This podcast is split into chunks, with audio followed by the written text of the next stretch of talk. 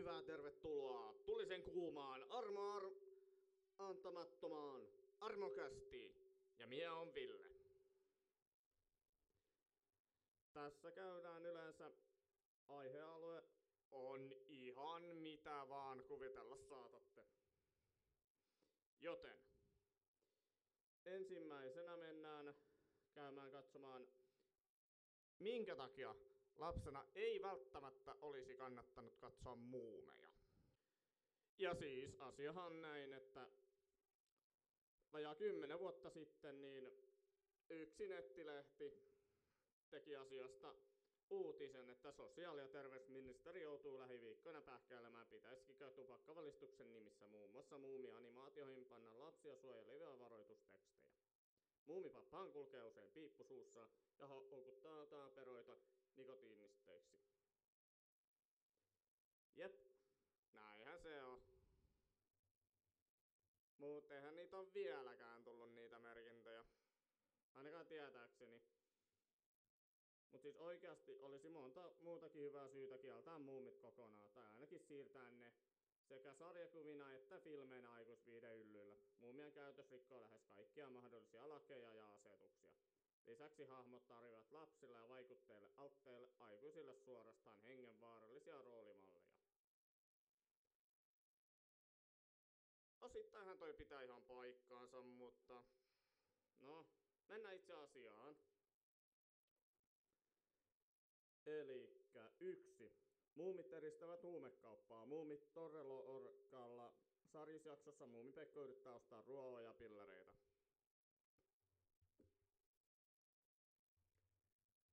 Jep, jep. Kaksi. Muumit ovat vastuuttomia alkoholin käyttäjiä, keittävät palmuviinia, juottavat sitä alaikäiselle lapsille ja hillovat humalassa ravintolapöydillä. Vähän niin kuin nykynuoriso nykyään. Tai ennen vanhaa. Kolme. Muumit opettavat vastustamaan viranomaisia. Kansalaistottelemattomuutta, julisteiden repimistä, ilkivaltaa ja poliisin uhmaamista voidaan pitää kumoukselliseen toimintaan yllyttämisenä. Muumipappa opastaa esimerkillä jopa karkaamaan lastenkodista. Jaa jaa, muumipappa. Just näin. Neljä. Muumit varastavat ja ottavat surutta haltuunsa toisten omaisuutta. Taikurin hattuja, jalokiviä, hattivattia, ilmapuntareita ja niin edelleen. Varastettua tavaraa he kätkevät usein kotiinsa. No onneksi ne ei sentään alkanut myymään niitä. Sehän vasta olisi ollut jotakin. viisi. Muumit ovat lähes koko ajan alasti, paitsi uimarannalla. Sukupuolisivellisyyden loukkaamista. Muumimamma hengaa ympärinsä siivoamassa vesilinä yllä. Ylläpitää seksistisiä roolimalleja. Niin no en tiedä, jos noi olisi tehty nytten, niin olisiko ikäraja ehkä olisi ollut vähän korkeammalla kuin nytten juuri tuon takia, mutta no, niin. Kuusi. Muumipapalla on ase, mutta tietävästi ole sille hallussapitolupaa. Lisäksi hän on kuljetellut sitä julkisilla paikoilla ja uhkaillut tunkelijoita. Ampuma-aselain törkeitä rikkomuksia molemmat. Jep. Siellähän se kuljeskelee vaan ihan vaan muina muumeina. Seiska. Muumit edustavat vaarallista keskivartalolihavuutta. Koko Pohjois-Karjalan projekti tarkoituksena oli päästä eroon muumimallisista metsureista ja pienviljelystä. Muumien ihaileminen uhkaa tehdä Pekka Puskan elämäntyö tyhjäksi.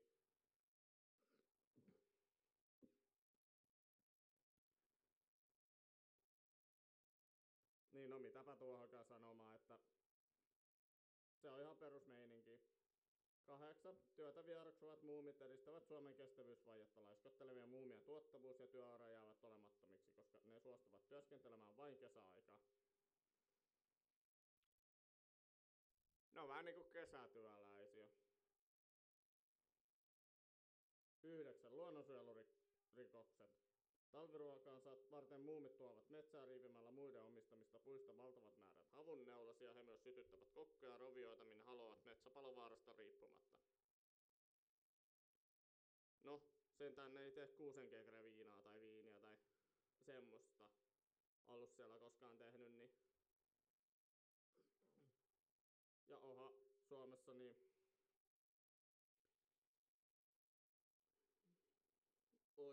miehen oikeus, niin jos on, mutta sitä nyt ei välttämättä voi muumeihin laittaa. Et se on vähän niin ja näin. Ja kymmenen muumitaloja luketaan yöksi.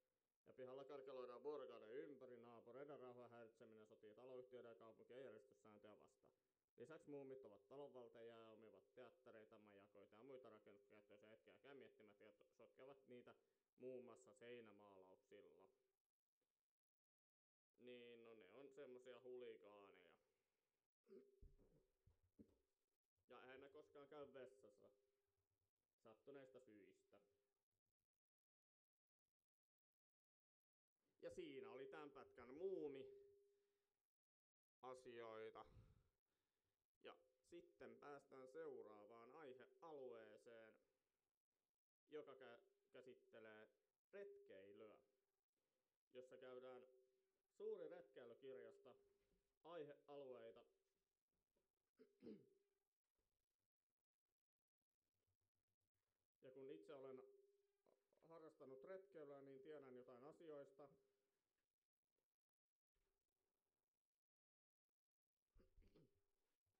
Retkeilijävarusteet. Retkeilyvarusteiden tulee olla kestäviä ja tarkoituksenmukaisia, niitä tulisi retkellä olla sopiva määrä. Varusteiden sopivan määrä opettaa parhaiten hankittu retkeilykokemus. Tässä kirjassa on tarkastus opasta alkuun varusteiden valinnassa. On tavallaan helppo laatia täydellinen lista retkellä tarvittavista varusteista. Tällaisella täydellisellä listalla on se vaara, että retkelle tulee mukaan tarpeettoman paljon tavaraa, paljon kannettavaa. Vaikka sanotaankin, että retkelle kantaa hyvällä kantolaitteella kolmanneksen painotta, kannattaa kunkin varusteen kohdalla miettiä, onko varuste todella tarpeellinen. Mitään turhaa ei kannata mukaan raahata. Edellä olevaa seuraa myös se, että hyvä varuste on yleensä kevyt. Kevyys ei kuitenkaan ole mikään itsetarkoitus, koska tärkeintä on se, että varuste toimii hyvin siinä tehtävässä, mihin se on hankittu. Varusteiden tulee olla myös kestäviä. On todella harmittavaa, kun esim. Kantolaite hajoaa vaelluksella tai heikkolaatuinen teltta repeää. Varusteiden tulee siis olla sellaisia, että ne voidaan korjata maastossa. Edellä oli puhetta varusteiden määrästä. Tässä kirjassa ohjeessa noudatetaan sellaista periaatetta, että ohjeesta pyritään varusteisiin, jotka eivät ole kovin niukat, mutta eivät myöskään yli täydelliset. Muista kuitenkin, että kokemus on tässäkin asiassa paras opettaja. Liian niukalla varusteella liikkuminen varsinkin Lapissa, Lapissa ja talvella voi olla vaarallista, joten liian vähänkään varusteita ei pidä olla. Kunnon retkeilijän tulee toisaalta opetella selviytymään tarvittaessa vähilläkin varusteilla. Retkellä voit kadottaa rinkkasi tai voit polttaa telttasi erämaassa. Voit suunnitella yöpyväsi autiotuvassa, mutta et ehkä löydäkään tupaa ja joudut yöpämään maastossa. Minimivarustus, jotka retkeilijällä aina tulee olla mukanaan, on puukko ja tulitikut. Niillä pärjää hätätilanteessa aika pitkään. Puukko ja tulitikkojen avulla voi hätätilansa tehdä nuotion ja kuivattaa mahdollisesti kastuneet vaatteet. Puukon avulla voit rakentaa luonnontarvikkeista itsellesi yösijan. Tulitikkujen tulisi olla vedenpitävästi suojattuja. Itselläni puukon ja tulitikkujen lisäksi aina retkeilytakissa mukana kuljetettava perusvarustukseen kulujen side, kompassi ja alueenkartta. Näillä varusteilla kokenut retkeilijä pärjää varsin hyvin. Välttämättömiä varusteita ovat vielä korjausvälineet, esim. Talvella suksia ja sauvoja korjausvälineet, ja sukset hajoavat tiettömien tai palettien takana, on ne voitava korjata. Varusteet pitää olla sopivia, kestäviä, keveitä ja korjauskelpoisia. Varusteiden määrää pätee hyvin vanha sanonta, mitä mukavampaa, sitä epämukavampaa. Se tarkoittaa sitä, että jos sinulla on vähän varusteita, on mukavaa ja kevyttä liikkua, mutta yhdettäessä ei ole yhtä mukavaa kuin sillä, joka on kantanut enemmän tavaraa mukana. Tavoite on luonnollisesti, että tavaraa on juuri sopivasti mukana. Hankittaessa retkeilyvarusteita kannattaa hankkia laatutuotteita. On erittäin hankalaa, kun heikkolaatuiset varusteet yllättäen maastossa hajoavat. Hyvin usein laatutuote on kyllä kallis, mutta kestävänä ajan olo on kuitenkin edullisin. Kaikkein kalleimmaksi retkeilyvarusteiden hankinta tulee siten, että ensin ostaa huonolaatuisen, sen rikkimentävän paremman ja sen jälkeen rikkouduttaa hyvälaatuisen tuotteen kunkin varusteen kohdalla ja jälkeenpäin kerrotaan, mihin asioiden kannattaa kiinnittää huomiota varusteita hankittaessa. Ja siis mitä tähän tulee, niin kyllä, kaksi kolmasosaa itse on semmoinen kuusikymmentä kiloinen, niin neljäkymmentä kiloa, niin ahkiossa kyllä se menis, menee just ja just, mutta tuota, itse yritän pyrkiä viidestä kahteenkymmeneen kiloon riippuen retkestä Ja tuota, onhan sitä tultu käytyä niin kolme ja puoli päivää karhunkierroksella ilman telttaa, ilman makuupussia, mutta silti hyvin pärjättynä. Ja mitä tulee tuo tulitikkuja ja puukkoon, niin kyllä ne on hyvä olla, mutta talvella kun on vielä kompassi, niin ei tarvii itse lisää raavinta, koska sillä voi ottaa sitten suksen pohjasta lumet pois. Ja mitä tulee noihin, että pitäisi heikkolaatuiset parempaa, niin itse oikeastaan suoraan hyppäsin niin teltoista niin Nallon kolme G T ja Hillebergin, eli G T on iso eteinen ja se on sitten kolmelle, mutta äh, vaikka se siinä onkin, että kolme G T, niin se ei tarkoita, että kolmeen nukkuisi mukavasti, että siihen kaksi isokokoista tyyppiä mahtuu hyvin nukkumaan. Ja sitten eteiseen voi laittaa sitten rinkat ja muut vastaavat sitten, että ne ei sitten häiritse nukkumista. Ja siis toihan on tehty ihan Monteversti olosuhteisiin varten.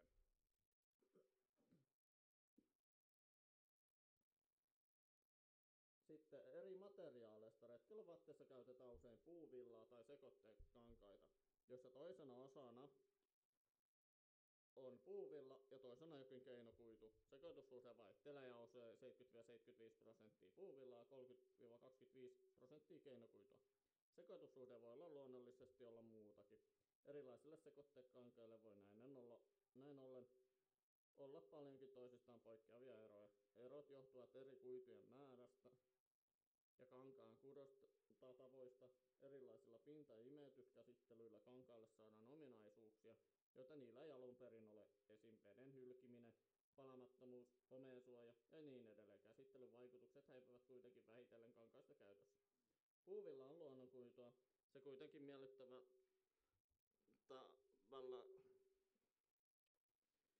Miellyttävältä ihollahan se ei tunnu, joten sillä on hyvä lämmön eristyskyky ja se imee hyvin kosteutta. Puuvilla kangas kuivuu helposti, mut merinovillahan on huomattavasti paljon parempi, se kuivuu nopeammin, se ei haise. Ja ite mieluummin tuen merinovillaa, jos on vaan mahdollista. Ja tota, keinokuidut ovat kestäviä, ne eivät ime kosteutta, niillä on puuvilla verrattuna huonompi lämmöneristyskyky, heikompi pakkasen kestävyys ja ne eivät sovi kaikkeen iholle, sillä pintäiset tekokuidut hylkivät likaa. Eivätkä ne repeile helposti risuissa, ne ovat usein hiostavia. Retkeilyvaatteiden tärkeä ominaisuus on lämmön eristyskyky. Lämmön eristäminen perustuu yleensä kankaan sisältämään ilmamäärään. Ilma johtaa huonosti lämpöä ja on siis hyvä eristä. Vaate, joka sisältää runsaasti ilmaa, on siis lämmin. Vesi johtaa hyvin lämpöä, on siis huono eriste. Kun vaate kastuu joko sateessa tai hikoltaessa, menettää se lämmön eristyskykyään. Tällainen vaate ei ole lämmin. Tämä asia korostuu erityisesti talvella jalkineissa. Jos jalat ovat aivan puhtaat, pitää ohutkin puhdas villasukan jala hyvin lämpimänä. Jo, kun jalka hikoaa, vähenee sukan eristyskyky ja jalka voi palella.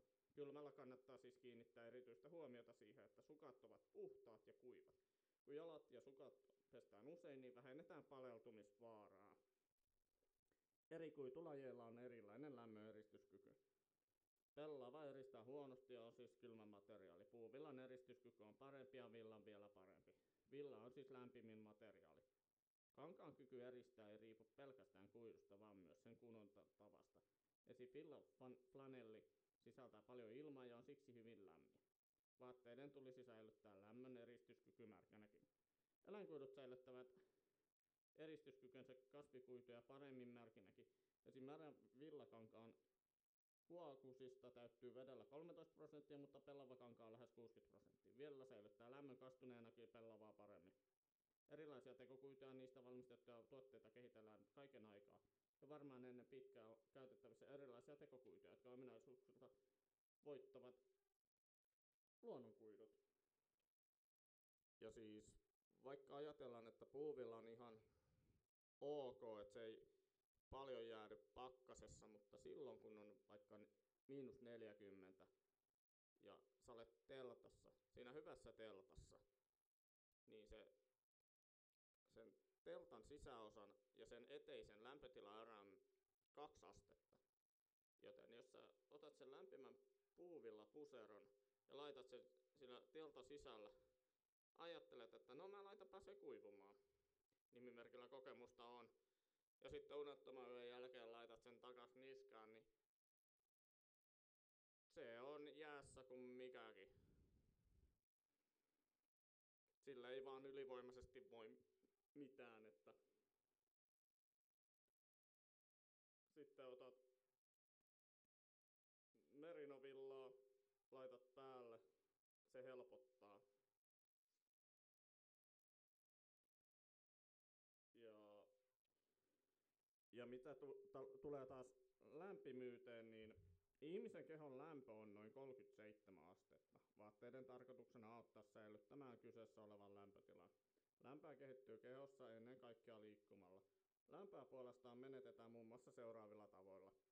Seuraava esitys on hiukan teoreettisluonteinen, mutta se ottaa sinua ymmärtämään vaatetuksen eri ominaisuuksia ja merkitystä. Hikoilu. Kun hiki höyrystyy iholla, sitoo tämä höyrystyminen lämpöä ja iho jäähtyy tehokkaasti. Kosteus, joka ei vaatteiden läpi esim. Sateessa pääsee iholle, höyrystyy myös vähitellen ja jäähdyttää näin ihoa voimakkaasti. Ilmavirtaus. Lämmön kuljetus. Ihon lähellä on lämpimämpi ilmakerros. Kylmällä ilmalla tuuli tai järjestetty tuuletus voi vaikuttaa siten, että kyseinen lämmin ilmakerros korvautuu kylmemmällä ilmalla. Varsinkin löysien vaatteiden sisällä voi käydä näin. Lämmön johtuminen. Lämmön johtumista tapahtuu lähinnä, jos esiin istutaan kylmällä, kylmälle kivelle, jäälle, lumeen tai, ja niin edelleen. Ja jos on miinus kaksikymmentäviisi astetta tai miinus viisitoistakin astetta ja sitten olet mukavasti nuotiolla. Olet siinä useampi tunti. Jo, lähde liikkeelle. Älä jää siihen kököttämään, koska mitä kauemmin sä oot siellä, niin sitä vähemmin sulla tekee mieli liikkua, joka johtaa taas siihen, että sä voit saada helposti hypotermian tai paleltumia. Lämmön säteily. Kun vaatteiden pinta on lämpöisempi kuin ilman lämpötila, menetetään lämpöä säteilyn vaikutuksesta. Mitä suurempi lämpötilaero on, sitä suurempi on lämmön menetys. Edellä olevien vaatteisiin liittyvien asioiden lisäksi menetämme lämpöä hengitettäessä. Jos kylmällä ilmalla hengitetään nenän kautta, pienenee lämmönhukka verrattuna suun kautta tapahtuvaan hengitykseen. Vaatteiden tulee siis olla eristäviä, estää lämmön johtumista ja säteilyä, olla tuulenpitäviä, estää tuulen läpimenoa. Olla mielellään vedenpitäviä, kuitenkin samalla vaatteiden tulee hengittää. Siis päästään vesihöyryyn läpi ja tietenkin niiden tulee olla sopivia. Et jos on liian isot, niin aika nopeasti tulee kylmempi olotila. Tai sitten jos on liian nihkeä, niin eihän siinä ole kiva vaikka hiihtää tai muutenkaan retkellä tai olla sateessa tai no you know it. Ja vaatteiden lämpimyyteen vaikuttaa muun muassa niiden paksuus, huokoisuus ja kudoksen tiheys. Edellä oli puhetta siitä, että ilma eristää hyvin. Huokoinen materiaali sitoo siis itsessään paljon ilmaa ja on sen vuoksi lämmin. Esim. Untuva sitoo itsensä paljon ilmaa ja siksi untuvatäytteinen vaate on lämmin. Ja todellakin hyvä, mutta muistakaa se, jos teillä on untuva takki, niin älkää menkö nuotion lähelle, koska nuotiosta tulee kipinöitä, jonka seurauksena se saattaa tulla takille ja takki sitten repeää ja sitten sieltä lähtee niitä sulkia, niin se menettää silloin ö, lämmön ominaisuuden, eikä ö, untuvatakkia ö, haluta, että niitä mielellään pesukoneessa käytetä. Et, et kun ne untuvat lähtee niin helposti siellä liikkeellä. Ja ulkoilija on lämmin silloin, kun hän tuottaa liikkumisella enemmän lämpöä kuin ihon läheisyydessä haihtuu. Lämpimyydellä on tärkeää ilman vaihtumisnopeus ihon lähellä. Kun säädellään tätä ilman vaihtumisnopeutta, säädellään samalla lämpimyyttä. Kun myöhemmin kerrotaan hyvästä ulkoilutakista, niin siinä yhteydessä kerrotaan myös enemmän tästä lämmönsäätelystä. Lämmönsäätelyn eräs ongelma syntyy siitä, että retkeilijä synnyttää eri aikoina eri tavoin lämpöä. Kuitenkin lämpötilan tulisi jo aina olla sama. Esim. Käveltäessä rinkkaselässä mäkeä ylös kehittyy lämpö, joka tulisi saada nopeasti haihtumaan, kun sama retkellä sitten pysähtyy mäen päällä lepotauolla, saattavat vaatteet olla hiosta kosteat, jolloin ne eivät eristä yhtä hyvin kuin kuivat vaatteet. Lämmöntuotto vähenee pysähtyessä ja näin voi helposti seurata kylmän tunne. Vaatteiden lämpimyyden ja tuuletuksen säätelyllä tulisi ongelma pystyä ratkaisemaan. Kun ihminen haihduttaa ponnistelussa lämpöä, hän haihduttaa samalla myös kosteutta. Raskassa työssä voi haihduttaa jopa useita litroja hikeä vuorokaudessa. Monet kankaiden ominaisuudet vielä muuttuvat kastuessa. Esim. Tiheäkudoksinen puuvilla kangas läpäisee kuivana ilmaa, mutta kastuttuessa kuidut saattavat turvata ilman läpäisemättömiksi. Jos vaate ei hengitä, jää hien kosteus ihoon ja vaatteen väliin, ja kostea vaate ei ole lämmin. Jos kudos on harva, pääsee tuuli läpi ja lämmön eristyskyky huononee. Mahdollisimman hyvä pukeutuminen saadaan aikaa eri kerroksilla, jostain tulee jäljempänä puhe. Esimerkiksi, jos haluaa hiertymiä, niin tota, ettei niitä olisi niin hirveästi, niin kahdet sukat päällekkäin.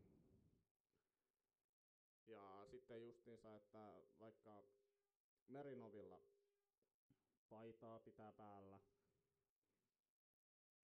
ihan vaan vaikka kesälläkin. Ja sitten aina pitää jotain takkia siinä rinkan ulkopuolella, tai sitten jos sataa, niin, niin tota, pitää siinä rinkan sisäpuolella, mutta lähellä saatavilla, että sitten kun pysähtyy, niin sitten tulee vähän lämpimämpi olla. Sitten päästään niin tota, hengittävyyteen ja kyllästykseen. Kankaalla hengittävyys tarkoittaa siis, miten hyvin ne läpäisevät ilmaa. Kudotut kankaat läpäisevät ilmaa, kumi, muovi ynnä muut eivät läpäise. Luonnonkuidossa ilma kulkee sekä kuitujen läpi että kuiturakojen kautta. Keinokuidulla ilma kulkee vain kudosrakojen kautta. Sellainen kangas, joka läpäisee ilmaa, voidaan saada vettä hylkiväksi kyllästämällä luonnonkuidut tai veden pitäviksi pintakäsittelyllä. Kyllästetyllä kangas ei välttämättä muutu hengittämättömäksi tai sellaiseksi, että ilma läpäisee sen. Jos kangas on käsitelty vedenpitäväksi, se ei hengitä.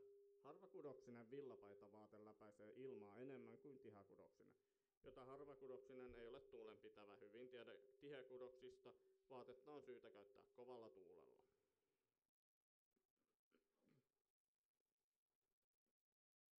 Ja sitten päästään tähän tämän päivän viimeiseen aihealueeseen tässä, eli kosteudesta. Kosteuden vaikutuksesta retkeilijävaatteissa oli jo edellä puhe. Vaatteiden lämpimyys perustuu ilman eristävän vaikutukseen. Jos vaate on märkä, ei se lämmitä. Veden lämmönjohtokyky on kaksikymmentäviisi kertainen ilmaan verrattuna. Tämä selittää sen, miksi märkä vaate ei lämmitä. Käytännössä märkä vaate ei lämmitä ollenkaan. Lieväkin kosteus vähentää huomattavasti lämmön eristystä. Muista, että kosteus vaatteisiin voi tulla ulkopuolelta tai sitten sisäpuolelta. Ulkopuolelta se voi tulla sateena tai sisäpuolelta hikoiltuna. Jos kesällä kävellessä pistää tiiviin sadeasun päälle, on paita kohta märkä, kun se kastuu hiestä ja sadeasu tuntuu kylmältä. Paras keino lämmön säilyttämiseksi on saada sadeasu ja paidan väliin ilmakerros, esim. Lisäämällä villapaita paidan ja sadettakin väliin. No siis, eihän nyt kannata vaikka kaksikymmentä plus kaksikymmentä asteessa niin laittaa vielä villapaitaa. Sä saat kohta lämpöhalvauksen ja jos ei siellä retkellä ole sitten vastaantulijoita tai muita, niin se on sitten vähän huono homma.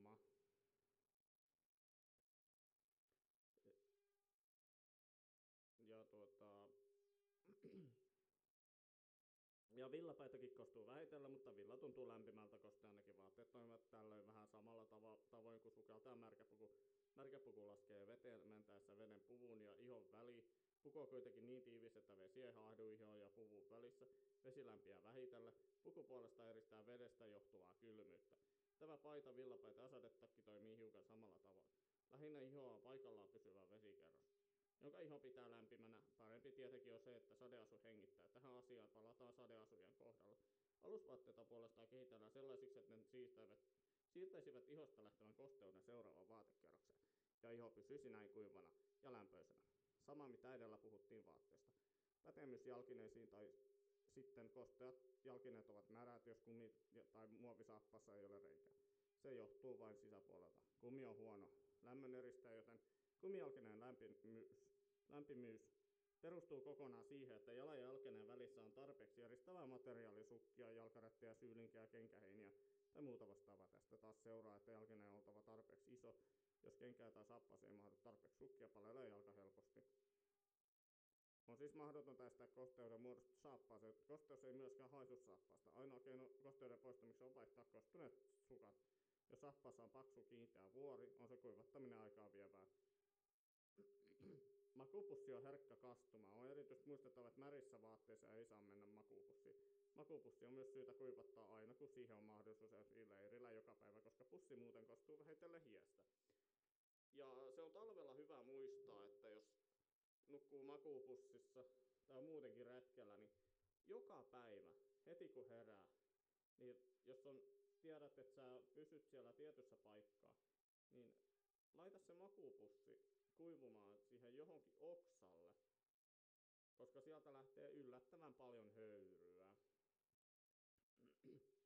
Ja itse tykkään tommosista mm, semmoisista oikein pehmeistä saappaista, se, et tota, no ne oli varmaan semmoinen joku kahdeksankymmentä makso, mutta ne on ollut ihan sen väärti, eikä tota, ne on kestänyt melkein jo vuosikymmenen, että edelleenkin niitä tarpotaan kotipihalle, et ei niillä oikein. Mieluummin tykkään kesäretkeilystä kuin talvi. Ja, tuota... ja sitten seuraavana sitten jaksossa käydään läpi niin tota, varusteiden kuivattamisesta. Ja siis mä en ole itse lukenut tätä kirjaa, mutta siis eiköhän tästä tule ihan jännittävä aihealue. Että käydään aihealuettaan ja näin poispäin, niin kaikilla tulee olemaan hauskaa. Tai jos ei jaksa kuunnella tätä aihealuetta, niin sit voi aina hypätä seuraavaan aihealueeseen. Mutta mut seuraavaksi siirrytään niin urheilun pariin. Tum, tudum, tum, tum, tudum, tum, tum, tum. Ja jääkiekkouutisista on hyvää päivää. No joo. Siis nythän meinas viime yönä Buffalo Sabresilla käydä aikaa huonosti, koska seuran kuutos maalivahti Michael Hauser oli asetettu N H L koronaprotokollaan.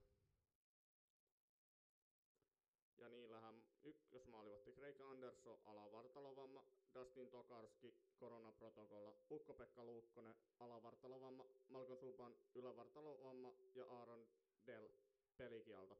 Ja pelikieltohan tuli siitä, että se niin tota, kampitti vastustaja hyökkääjä, joka oli aivan typerä temppu.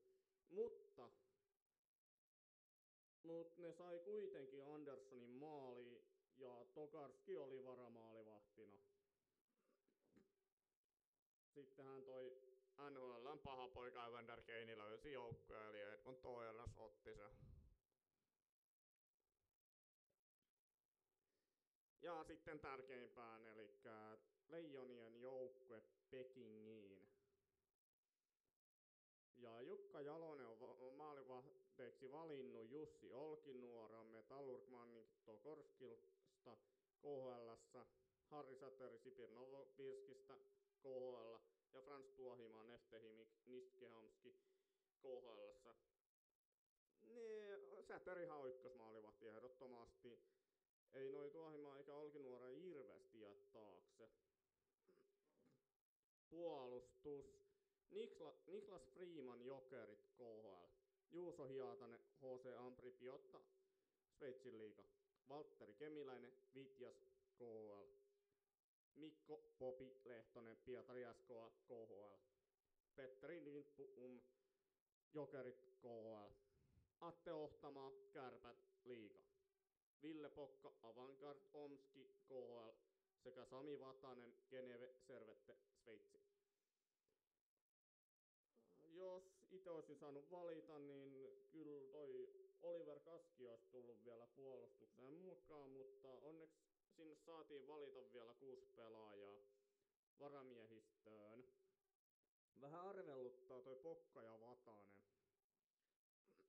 kun ei ole aiemmissa kisoissa oikein vakuuttanut, mutta sitten taas noi kärppäpelaajat Ohtamaa ja sitten kohta Mäenalasesta puhutaan, niin nehän on nyt koronaprotokollassa, koska ää, niiden seurakaveri oli saanut koronan, niin jännitetään, että lähtee, pääseekö ne lähtemään kisoihin, kun tietty määrä pitää olla negatiivista ja muuta vastaavaa. Joten sitten päästään hyökkääjiin. Miro Aaltonen, Vityaz K H L. Marko Mörky Anttila, Jokerit K H L. Hannes Björninen, Jokerit K H L. Valtteri Vilppula, Geneve Servette, Sveitsin liiga. Markus Granlund, Salavat Julajev Ufa. Teemu Harttikainen, Salavat Julajev Ufa, K H L. Joonas Kemppainen, Pietarin S K L, K H L. Leo Leksa Komarov, Pietarin S K L, K H L. Sakari Manninen, Salavat Julajev Ufa, K H L. Saku Mäenalainen, Kärpät liiga. Niko Ojamäki, Vityaz K H L. Iiro Pakarinen, Jokerit K H L. Harri Pesonen, S C L Tigers, Sveitsin liiga. Sekä Toni Rajala, E H C Biel Pienne, Sveitsin liiga. Ja mitä tulee hyökkääjiinkin, niin olisihan se hienoa, jos Kalle Kossila vaikka saisi niin tota, tulla varamiehistöön, et ei, en yhtään pistäisi pahaksi siihen, että olisi siellä. Et muun muassa Jokerista lähtee kisoihin yhdeksän pelaajaa, saattaa lähteä toki muitakin, mutta muun muassa Brian O'Neilli Jenkkien joukkueeseen, Alex Grant Kanadaan tiimiin, David Lenska Tsekkeihin ja tuota,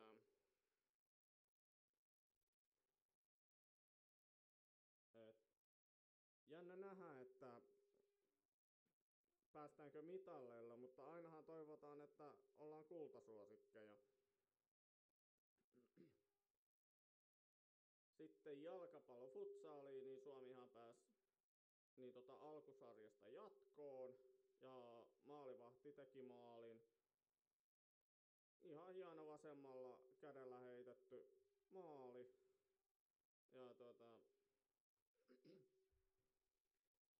semmoset oli nämä urheiluutiset ja Armokäst kiittää, kuittaa ja toivoo jatkoa ja kuunnelkaa, jos haluatte. Tämä oli Ville ja se on